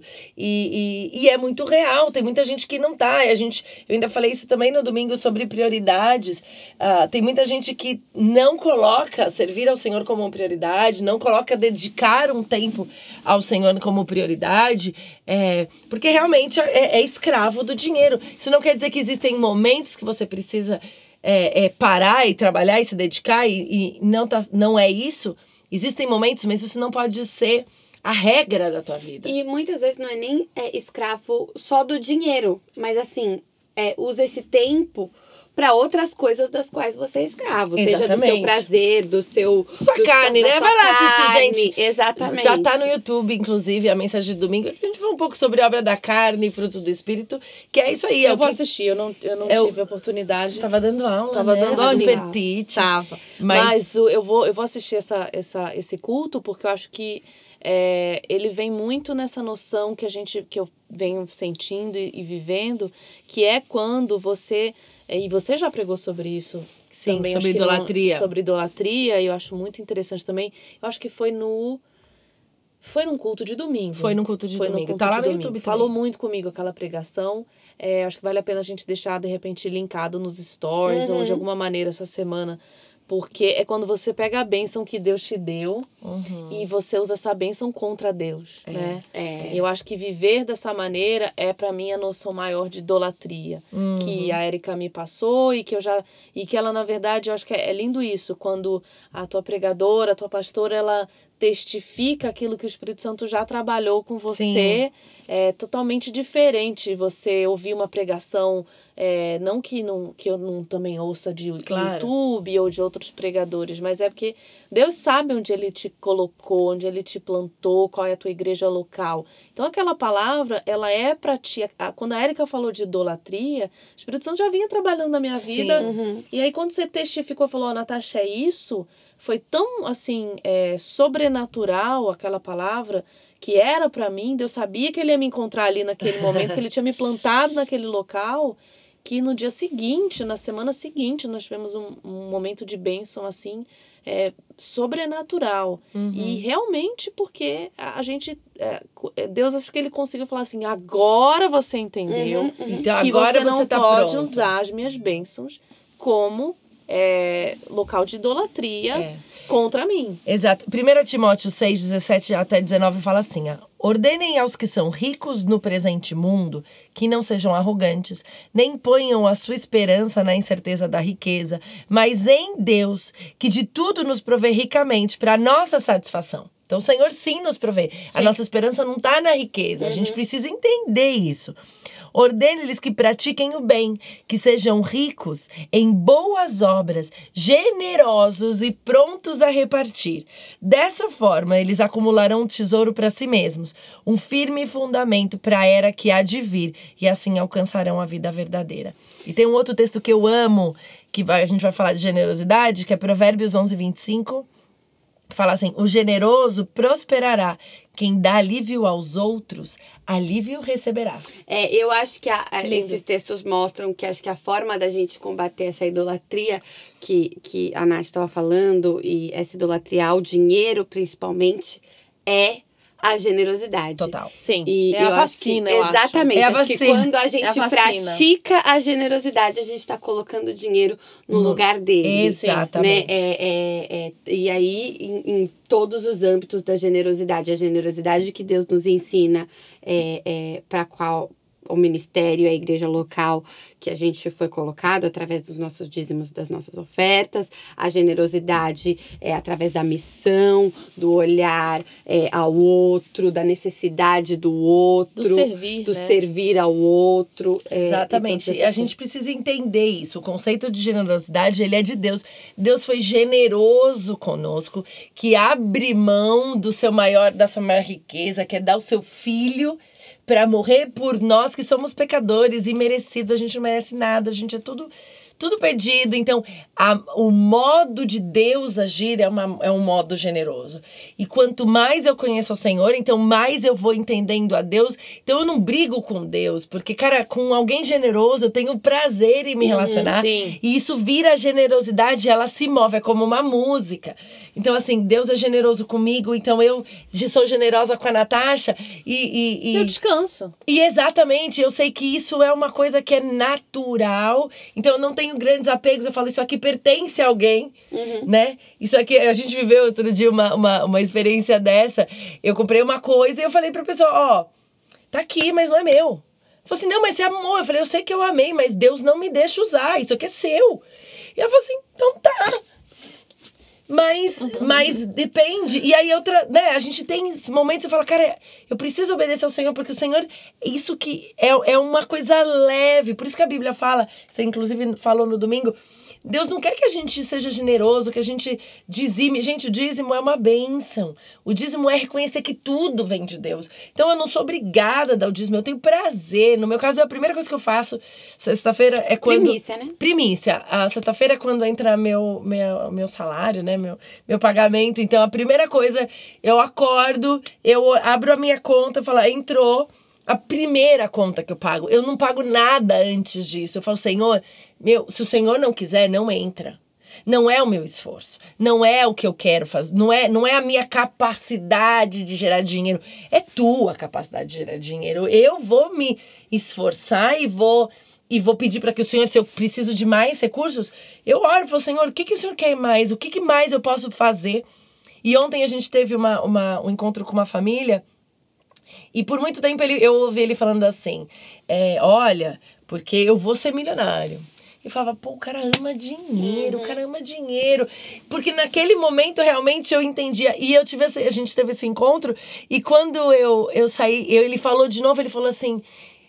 E ele não falou mais o que ele quer milionário, ele falou assim... ele falou, pastor, o que eu quero é cada vez ter mais, para contribuir mais, para fazer mais pelos outros, para poder alcançar mais gente. E o Espírito Santo falou para mim, agora eu vou dar o que ele quer. É. Porque o coração dele tá no lugar. Então... não se trata também de você...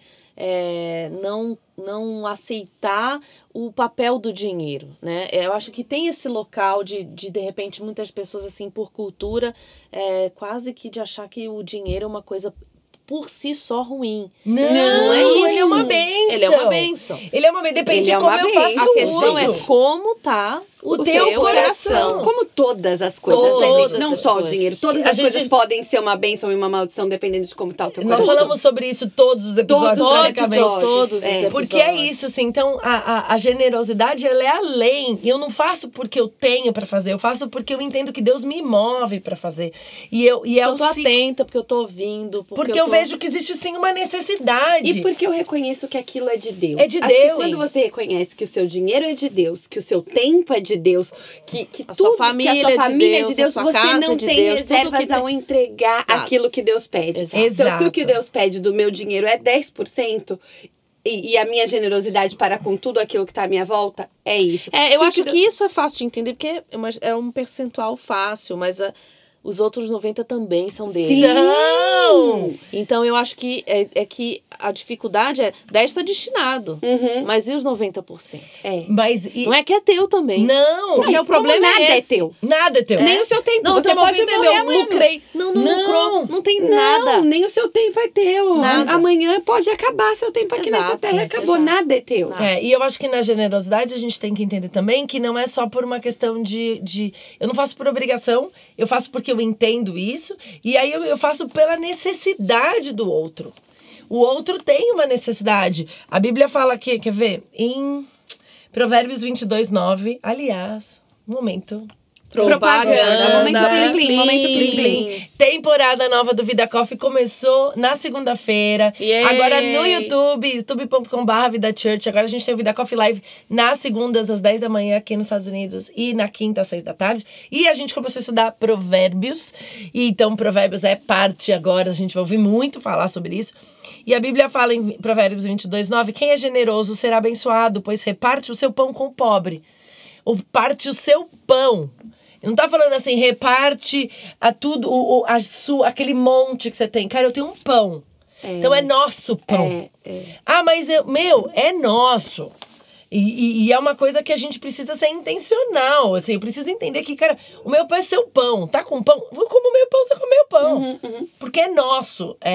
E essa é uma generosidade que o Senhor já nos mostrou. Então fica natural. Se você tem dificuldade em ofertar, em dizimar, em ser generoso com quem tá, em investir em missões, em investir no seu vizinho, em alguém que tá precisando de você agora, num amigo, seja o que for, ore e peça ao Senhor. Senhor, analisa o meu coração. Eu não quero ser escravo do dinheiro. Sim, e leia a Bíblia. Porque tem muito. Cheia de exemplos de generosidade. E assista Vida Coffee, porque com certeza esse vai ser um tema bastante trabalhado nessa temporada. Aliás, tem também, a gente falou bastante sobre isso no Vida em Casa, que é um material que também está disponível no YouTube. Sobre mordomia, Sobre mordomia, vale super a pena. youtube.com.br E essa pregação de idolatria da Erika que tá, assim, eu acho que...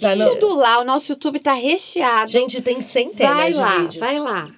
Gente, vamos lá então para os nossos quadros. Que hoje a gente falou mais do que o Homem da Cobra. Ok, muito. Você veja que é um tema que rende.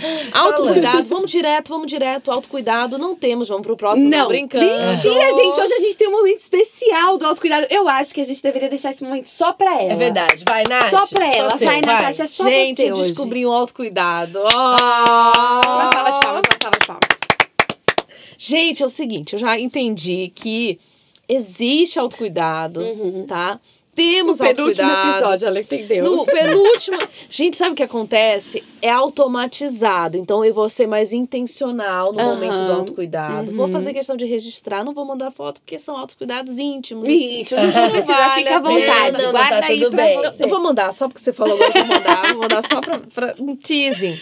Mas eu descobri um autocuidado que sim, gente, que é o momento em que eu me recolho, todas as crianças já estão dormindo, e eu vou lá pro meu cantinho ver o meu Netflix, mas eu não vou ver meu Netflix em qualquer lugar, né? Vou ver meu Netflix ali tomando um banho de banheira, um banho... Olha que eu levo lá tudo pra que, sabe, a comidinha já tá ali. E é legal que eu faço um staging igual de hotel. Como que eu falo que eu não tenho autocuidado? É verdade, é muito. Senhor, aquilo ali é um spa. É claro. É automontado? É, fui eu que me fiz. Mas maravilhoso. Mas aí é o autocuidado, né? É o auto. Você que leva um sensacional. Isso chama usar bem os recursos que nós temos. Sim, claro, porque muita gente... Eu vou falar da banheira, porque é bom contextualizar. Contextualiza aí, Natasha. As casas aqui nos Estados Unidos, elas não têm, às vezes, o box, mas ela tem uma banheira. Sempre. É o mais banheira, comum ela sempre ter banheira do que ter box. Exatamente. Inclusive, acho que o box é o upgrade.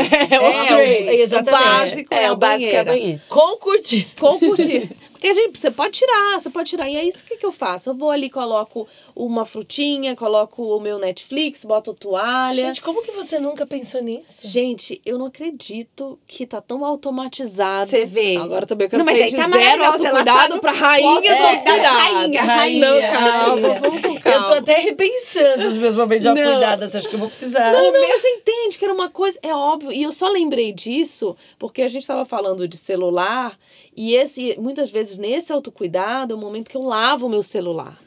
Você lembra que a gente estava falando? Olha aí, é o autocuidado mesmo, cara. É autocuidado com tudo que eu tenho, gente. Não. E olha como o autocuidado é uma coisa muito particular. Eu, Ana Paula, detesto banho de banheira.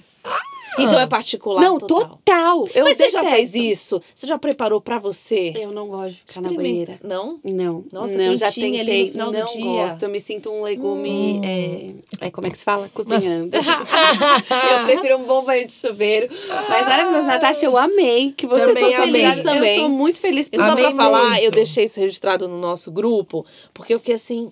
Eu fiquei encantada com a descoberta do autocuidado. Não, eu amei. Um verdadeiro autocuidado. Verdadeiro. Esse é autocuidado. Muito bom. E vocês, meninas? Ah, o meu autocuidado a gente vai trocar de coisa. Porque agora o meu autocuidado vem bem Natasha, assim, ó. O meu autocuidado tem sido organizar a minha agenda pra fazer dos meus dias mais... Excelente.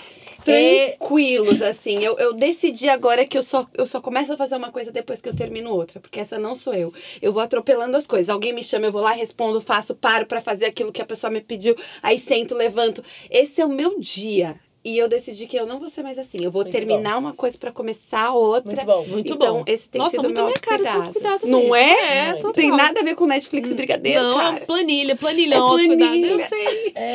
O meu foi voltar à minha atividade física de manhã. Aliás, hoje eu acordei às 7. Gente, isso também é a cara da Erika da manhã. Inclusive, ela falou desse mesmo autocuidado na quinta-feira que ela esqueceu. Mas... Ah, eu já falei. Falou, mas é o autocuidado que hoje, perdura. De novo, eu consegui, gente. Ontem. Gente, hoje assim, foi pra academia autocuidado. Pode trazer toda semana. A gente tem que aplaudir. Isso, tem, gente. Tô precisando desse incentivo. Não é fácil. Ok, meninas, ok or not ok? Momentos... Na verdade, é um momento confissão aqui do... né? Eu tenho que aconteceu também. Ontem. A gente... A Luísa, a gente tem que levar... E buscar na escola, né? A gente mudou de casa e a gente leva. E aí, ontem, uma amiga chegou aqui em casa pra pegar, assim, sabe aquela coisa de devolução de Tupperware? Sei. Devolução de Tupperware, momento de devolução de Tupperware. Encostei na janela do carro e tô ali batendo um papo. Se você conhece a Erika, o momento troca de Tupperware não dura menos que algumas horas. Quase horas. Mas deixei meu celular lá porque eu saí de casa, literalmente, pra entregar. Pra entregar a Tupperware. Então o celular ficou dentro de casa, então não tinha noção do horário. E aí, de repente, o meu marido sai de casa e fala, linda, já são 4h15, então faziam 15 minutos que a minha filha tinha saído da escola. E você ainda não tinha nem saído de casa. Não, eu tinha esquecido que ela estava saindo da escola. E aí eu falei, pode mamãe esquecer a filha na escola? Ah, lógico. Quando tem 13 anos é ok. É ok ou não é ok? E com 8? Ficou um pouquinho mais complicado, mas Vou dar o contexto. Quarta-feira, que é o dia das escolas liberarem mais cedo, 1 hora mais cedo. E é muito difícil em 2020, 2021, talvez em 2022, você lembrar que é quarta. Gente, é difícil demais. Você tem que ter todo uma... Sabe, você tem que ter... Todo um alarme. Uma resiliência. Exige de você um foco. Exige. E aí, na minha casa, a gente é focada em lembrar que é quarta. Quarta-feira é o dia que as crianças saem de casa dizendo... Hoje é quarta-feira. Pai, não esquece, hoje é quarta. E a gente reveza. Eu e Maurício, a gente tem um dia que um pega, que o outro pega nessa quarta-feira. Não era meu dia, então... Tá tudo bem. Tô denunciando, tô confessando o pecado alheio. É fofoca? É. Mas é do seu marido. Mas o podcast quem tá sou eu. Então, ok. Tá tudo certo. Então aqui o meu momento, ok ou não ok, vai ser a fofoca. É ok ou não? Me fofocar. Não era ok a fofoca. Mas fofocar gente... que é marido, porque eu vou pegar mas isso gancho. Na verdade é um consolo. Eu me senti vou pegar o gancho pra consolar. Gente, ela. Que manipulação. Muito. Eu fofoquei, tô dizendo que é pra manipular. Que eu consolo. Maurício, ouça. Foi você que esqueceu. Manda um te amo pra ele. Te amo demais. Não esquece meus filhos na escola. Ai, gente. O meu ok, não ok. Ele tem a ver com o dinheiro e é uma coisa muito retardada. Eu sei que não é ok. A gente vai chamar a Lê aqui. Ah, então. A Lê. Não, agora a Lê ela vai se contar. Torcer, tá. Assim, ela vai falar, Jesus, eu preciso encontrar com essa menina. Eu tenho uma coisa assim na minha cabeça, que é, às vezes eu prefiro não olhar o saldo da conta. Às vezes eu prefiro não olhar. Não existe. Às vezes eu decido não olhar. Sabe aquela semana que você acha melhor eu não olhar? E aí eu simplesmente não olho. Não é que eu olho, deixa eu só explicar, não é que eu não olho e saio gastando. Mas eu já sei que não pode, então tudo bem, eu não vou sair gastando, mas eu não olho na esperança do quê? Aí uma vez eu falei isso pro Vinícius, meu amigo, ele falou assim, Ana Paula, isso é de uma heresia. E eu falei assim, eu não olho pra quê?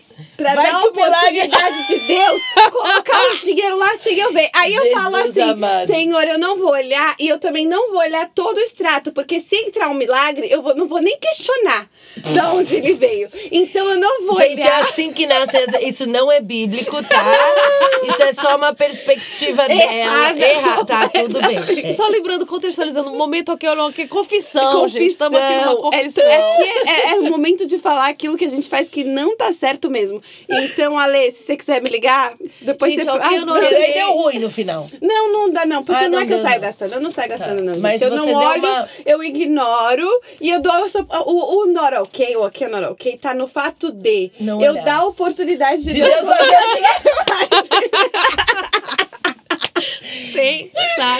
maravilhoso. Não é pra usar, gente. Isso não é um conselho, não é só uma boa tática, segundo meu amigo, é uma heresia. É uma heresia e not ok. Not ok. Na verdade, a gente vai aproveitar. Você pode crer no milagre, mas é bom. Dá uma olhadinha, tem um controle. Deus não vai fazer desse jeito. Não. Ele pode. Porque ele pode. Ele pode todas essas coisas. Mas você também pode botar um pouquinho de noção na tua cabeça. Assim, na dúvida. Vamos chamar a Lê. Vamos. Fica o convite. Fica aí. Gente, melhor pessoa, além da Lê, claro que tá aqui. Eu já não tinha uma melhor pessoa, o meu vai pra você, Lê. Tá? Pra ver se você tem um pouco de misericórdia. Melhor pessoa, gente, essa semana vocês tiveram alguém que queiram registrar ou que nesse tema também. Ah, posso falar de uma pessoa que por tá favor. Sendo a melhor pessoa? Por favor. Porque apesar de toda a loucura que ela tá vivendo, ela continua com um olhar positivo, que é a nossa Cami Bononi. Verdade. Eu acho que ela é a melhor pessoa, guerreira. É muito, muito especial o que ela tá vivendo. Sim, verdade. E... melhor pessoa da nossa semana, eu acho também. Porque ela tá enfrentando uma barra gigantesca, mas tá lá, toda linda, gente, toda linda. Você chega lá pra ver ela está maquiada, entendeu? Uhum. Então, assim, e tá com o olhar em Jesus, e tá pedindo pro Senhor fazer, e acho que a Cam ganha pra mim a melhor pessoa da semana. Sim, claro, e eu vi a live dela ontem, e Cami, você arrasou, você tá sendo pra gente...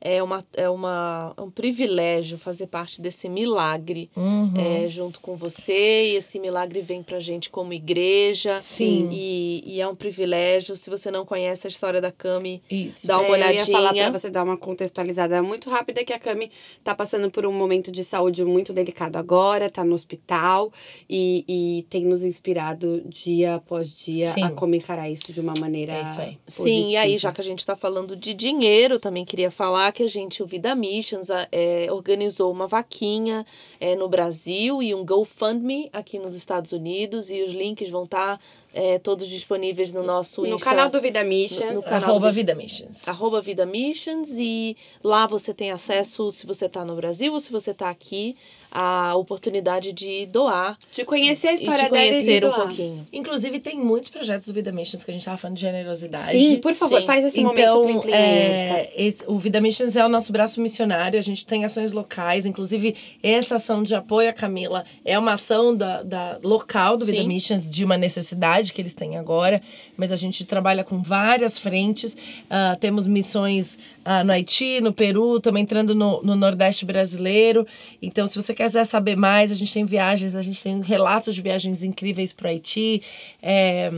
Muitos projetos a gente tem feito aqui locais, a gente tá mandando coisas pro Peru, muita coisa. Vai lá, @Vida Missions, você tem a oportunidade de ser generoso e viver isso que a gente falou, o generoso prosperará, aquele que dá alívio receberá. Muito bem, Vida Coffee indica, o que vocês têm aí de indicações, meninas?